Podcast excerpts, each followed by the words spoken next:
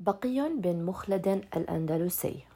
يحدث بقي بقصته فيقول رحلت ماشيا على قدمي من بلد الأندلس تدعى اليوم أسبانيا فذهبت إلى مكة ثم إلى بغداد. الطائرة تحتاج إلى ست ساعات حتى تقطع هذه المسافة فكم من الشهور مشي بقي بن مخلد حتى يقطع كل هذه المسافة؟ كان همي وبغيتي ملاقاة الإمام أحمد بن حنبل رحمه الله.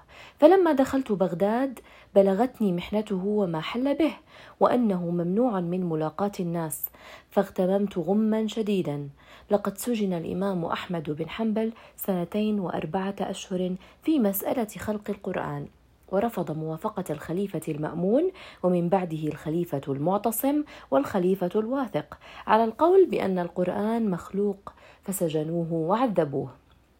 وفي هذا يقول الإمام أحمد بن حنبل لما جيء بالسياط نظر إليها المعتصم وقال ائتوني بغيرها ثم قال للجلادين تقدموا فجعل يتقدم إلي الرجل فيضربني صوتين فيقول له شد قطع شد قطع الله يدك ثم يتنحى ويقوم آخر فيضربني صوتين وهو يقول في كل ذلك شد قطع الله يديك. فلما ضربت تسعة عشر صوتا قام إلي وقال يا أحمد على ما تقتل نفسك إني والله عليك لشفيق أتريد أن تغلب هؤلاء؟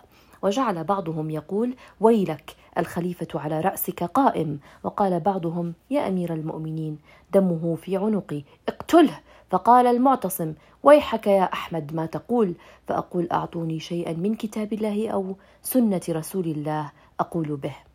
فرجع المعتصم وجلس وقال للجلاد تقدم وأوجع. قطع الله يدك. ثم قام المعتصم ثانية فجعل يقول ويحك يا أحمد أجبني. فجعل الناس يقبلون علي ويقولون يا أحمد إمامك على رأسك قائم. وجعل المعتصم يقول ويحك أجبني إلى شيء لك فيه أدنى فرج حتى أطلق عنك يدي.